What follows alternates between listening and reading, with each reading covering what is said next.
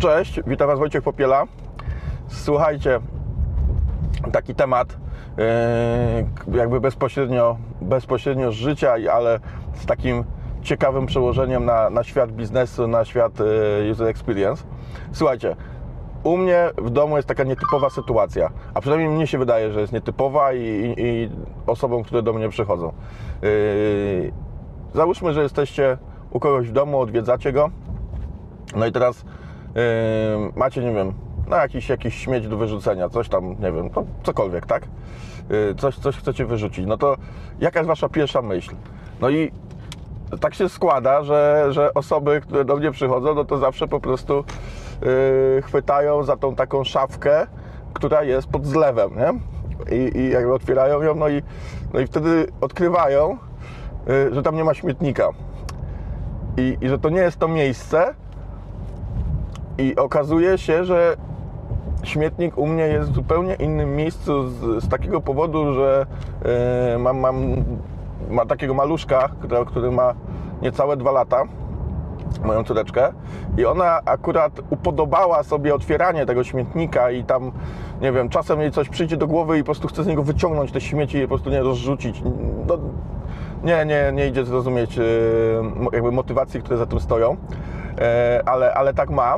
Więc stwierdziliśmy z małżonką, że po prostu przeniesiemy ten śmietnik taki zamykany, duży, no po prostu do łazienki tymczasowo, aż ona wyrośnie z wieku, w którym robi takie racjonalne rzeczy. No i faktycznie ten śmietnik jest w łazience, także tak dosyć niestandardowo.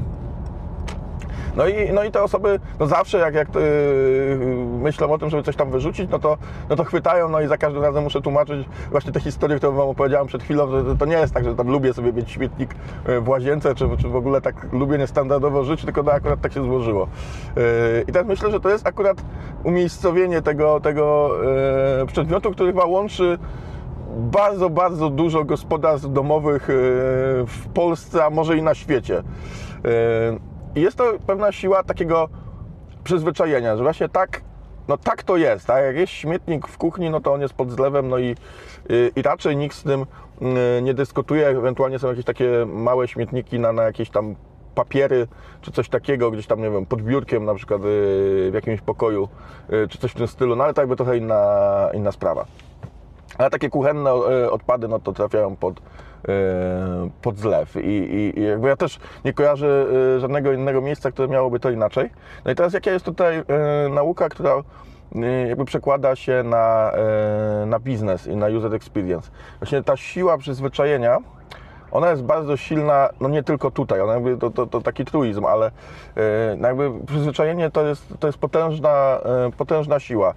I teraz, jeśli projektujemy pewne rozwiązania, to musimy mieć na względzie, że ludzie, użytkownicy, klienci i tak dalej, oni w większości przypadków, to jest takie fajne, mądre zdanie, nie ja je wymyśliłem, w 99% przypadków nie przebywają na Twojej stronie. Większość czasu nie przebywają na Twojej stronie, sklepie czy aplikacji. Oni są po prostu gdzieś indziej, no bo no jesteś jednym z tysięcy, czy setek tysięcy, czy może nawet i milionów rozwiązań cyfrowych na rynku. No i po prostu to nie jest tak, że Ty wyznaczasz jakieś trendy i ludzie się przyzwyczajają do Twoich rozwiązań, nie? No chyba, że nie wiem, jesteś Googlem na przykład, no to, czy Microsoftem, no to może wtedy tak. No i nauka z tego jest taka, z tego śmietnika i przełożenie ma na produkty cyfrowe takie, że faktycznie warto projektować z zachowaniem kreatywności, ale również uwzględniając te przyzwyczajenia, czyli no nie układamy tego śmietnika gdzieś tam bez powodu w innym miejscu, bo tak jest bardziej kreatywnie, bo tak może będzie ciekawiej, bo tak będzie jakaś dodatkowa wartość z tego, no tylko wkładamy go tam, gdzie go wkładają wszyscy. Kreatywność najlepiej, żeby była na polu jakiejś takiej nietypowej wygody, nietypowej funkcjonalności, może jakiś dodatkowy sposób, nie wiem, funkcjonowania tego koszyka, może jakieś intuicyjne, nietypowe podpowiedzi, co tam jeszcze do tego koszyka warto dodać i tak dalej. Także jakby bądźmy kreatywni na płaszczyźnie funkcjonalności, a na płaszczyźnie jakby takich spodziewanych rozwiązań, takiej przewidywalności interfejsu, no to pewnie warto się powstrzymać, no bo skończycie tak jak ja i będziecie musieli tłumaczyć za każdym razem, gdzie tak naprawdę jest śmietnik, a nie, że ktoś będzie mógł z tego korzystać intuicyjnie. Przy czym ja to jeszcze, wiecie, ja to jeszcze wytłumaczę jakoś. Popatrzą najwyżej na mnie znajomi dosyć dziwnie, co też ja w tym domu robię, takiego nietypowego. Ale wy tej szansy nie będziecie mieli. To będą osoby, które przyjdą do waszego sklepu, na waszą stronę i tak dalej. Jeśli one w pierwszych chwilach no, nie znajdą tych rozwiązań, to jest bardzo wysokie prawdopodobieństwo, że oni przestaną szukać. A jak przestaną szukać, to po prostu waszą stronę zamkną i pójdą gdzieś, gdzie bardzo szybko się odnajdą, bo będzie to zgodne z ich przewidywaniami, ich oczekiwaniami, ich przyzwyczajeniami. Właśnie tak może się zdarzyć. Także przemyślcie zawsze te kreatywne rozwiązania. Nie zawsze warto być nadmiernie kreatywnym, szczególnie jeśli za tym nie idzie nic więcej.